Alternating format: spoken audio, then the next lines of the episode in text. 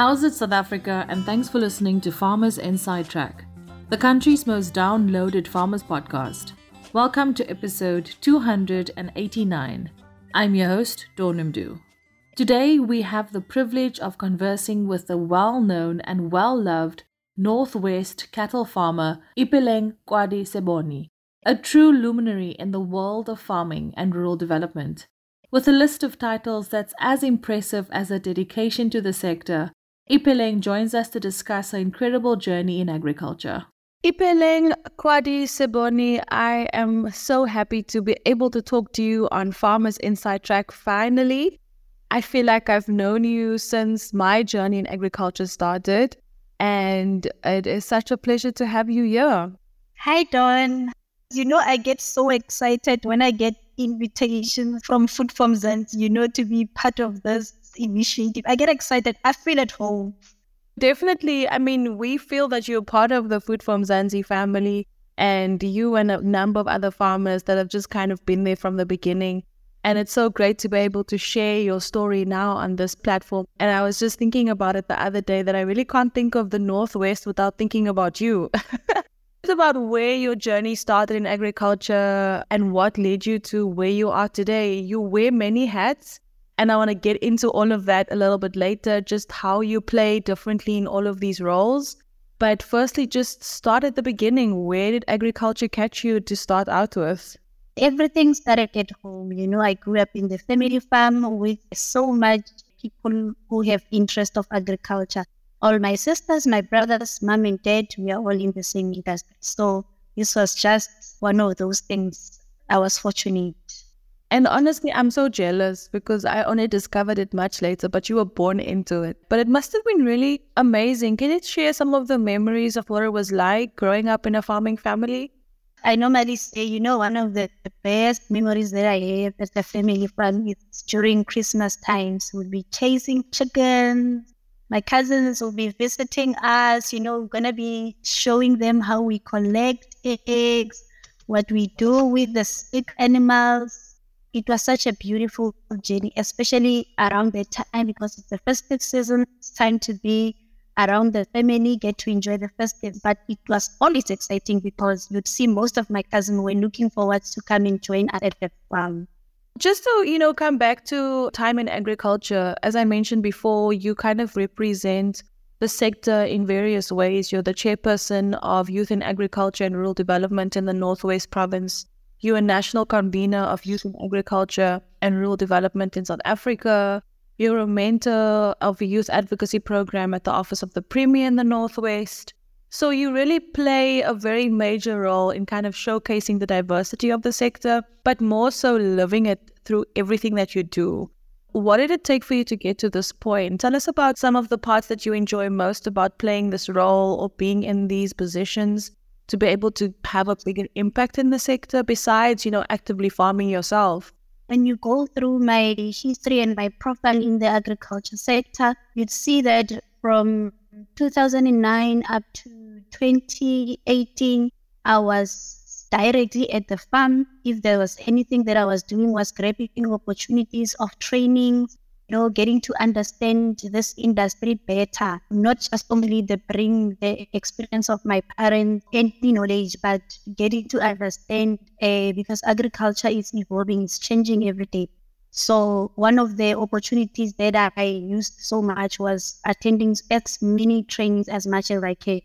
But from 2019, you could see that when now Ipeleng now she's into the mentoring, she's into these organizations of agriculture networking and building the relationship, not just only with the government, but I was building the relationship also with other farmers. I was building relationship with other private sectors to come and say, how can we develop myself and my peers who are in the industry in a particular different way? Because you can see now technology is just here. You know, I cannot just sit in the farm and say this is enough. Yeah, I need to understand this evolving agriculture, understand how we can use technology into the farms. So from 2019, I was out there getting the opportunity to, to join farmers networks. And also I had the opportunity to be exposed to the media, to share my story of other young farmers who are looking particularly into the growing themselves in this industry, especially in the livestock, because we've seen a lot of young male figures who have been doing well in the industry. But now here are young girls who are joining the industry and also want to see how we can make the difference in saying, do things differently. Ipeleng started doing this, but now it could be easier for you to follow this route. So yeah, I'm happy that it's evolving and I'm part of those initiatives that makes a difference into the life of other young farmers.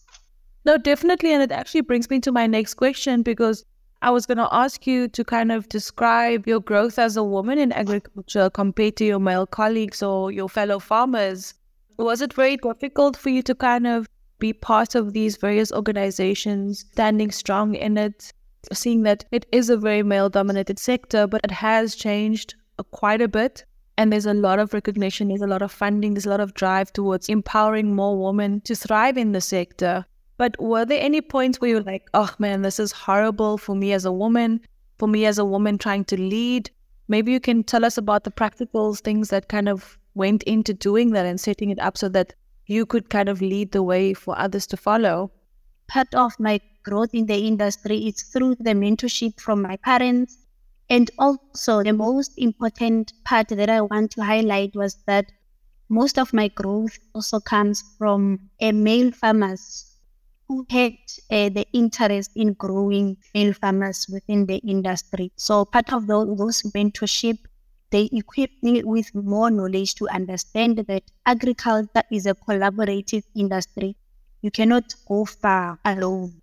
You need to tag everyone, understand your vision, so part of my passion is make sure that all those challenges that I had when I've been growing up in the industry, they don't experience that. And through the networks, you know, we are able to share those challenges. And of course, some of the challenges, the fact that you are a woman, when you get to the auction and you are bringing the cattle, they'll be saying, ah, it's the husband's cattle.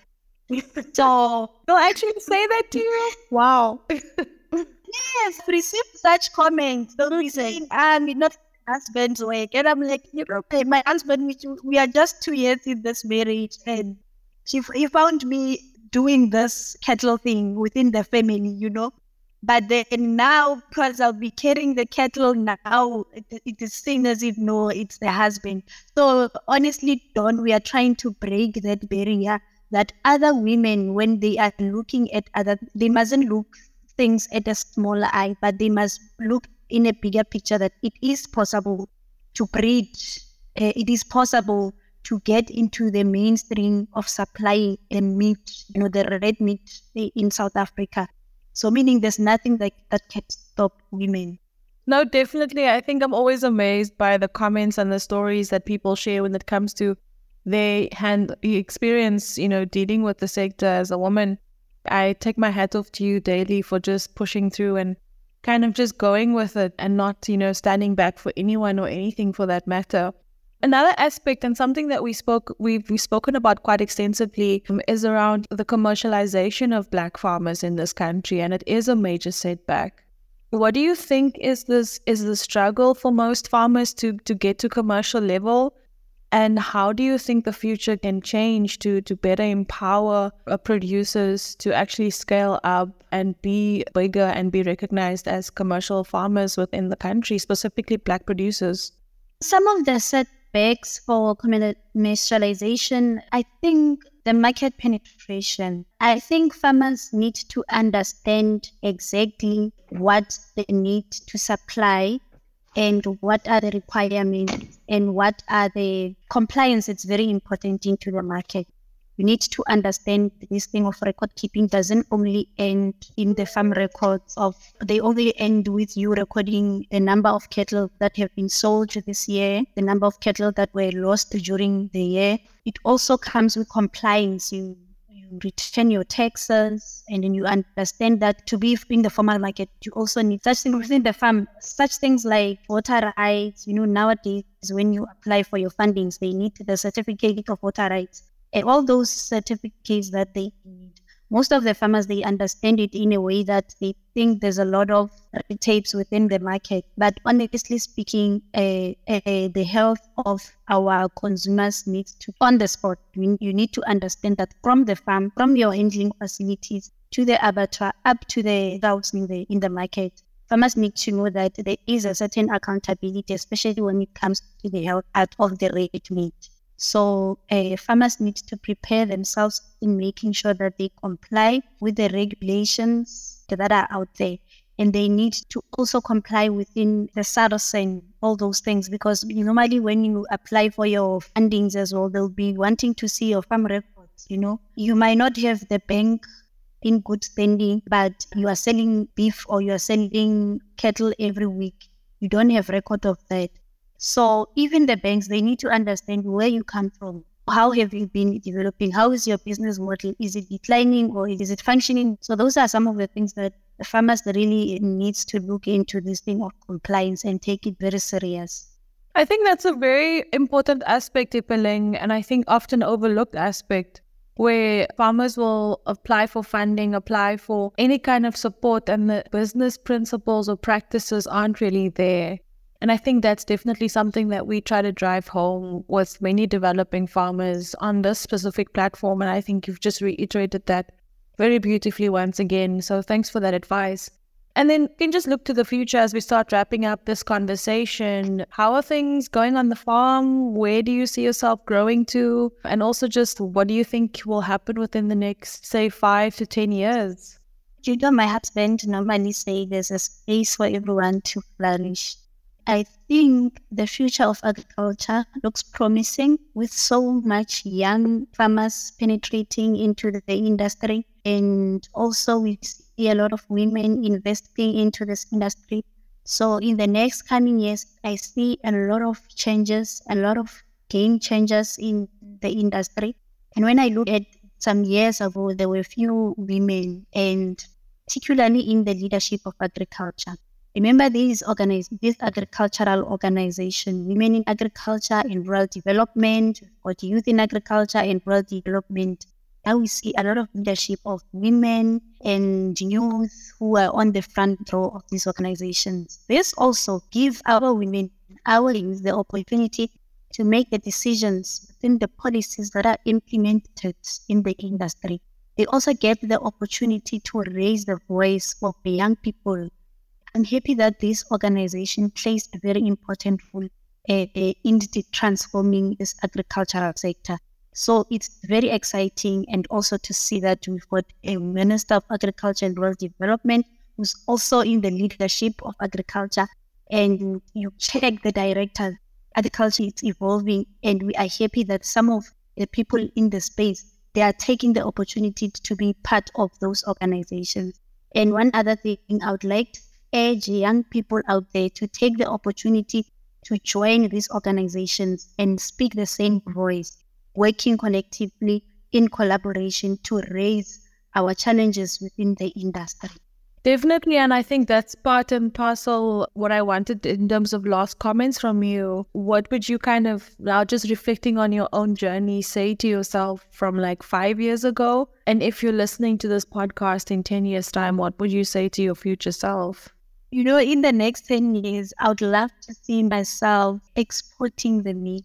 You know, with so much network that we had through the Food from Mzansi, Gather to Grow, we get the opportunity to network with farmers, not just only young farmers, but at first, uh, particularly male and female, who are out there in the African countries who are also facing the very same challenges that we are facing in the southern part of Africa, which is climate change climate change has been an enemy for the past years.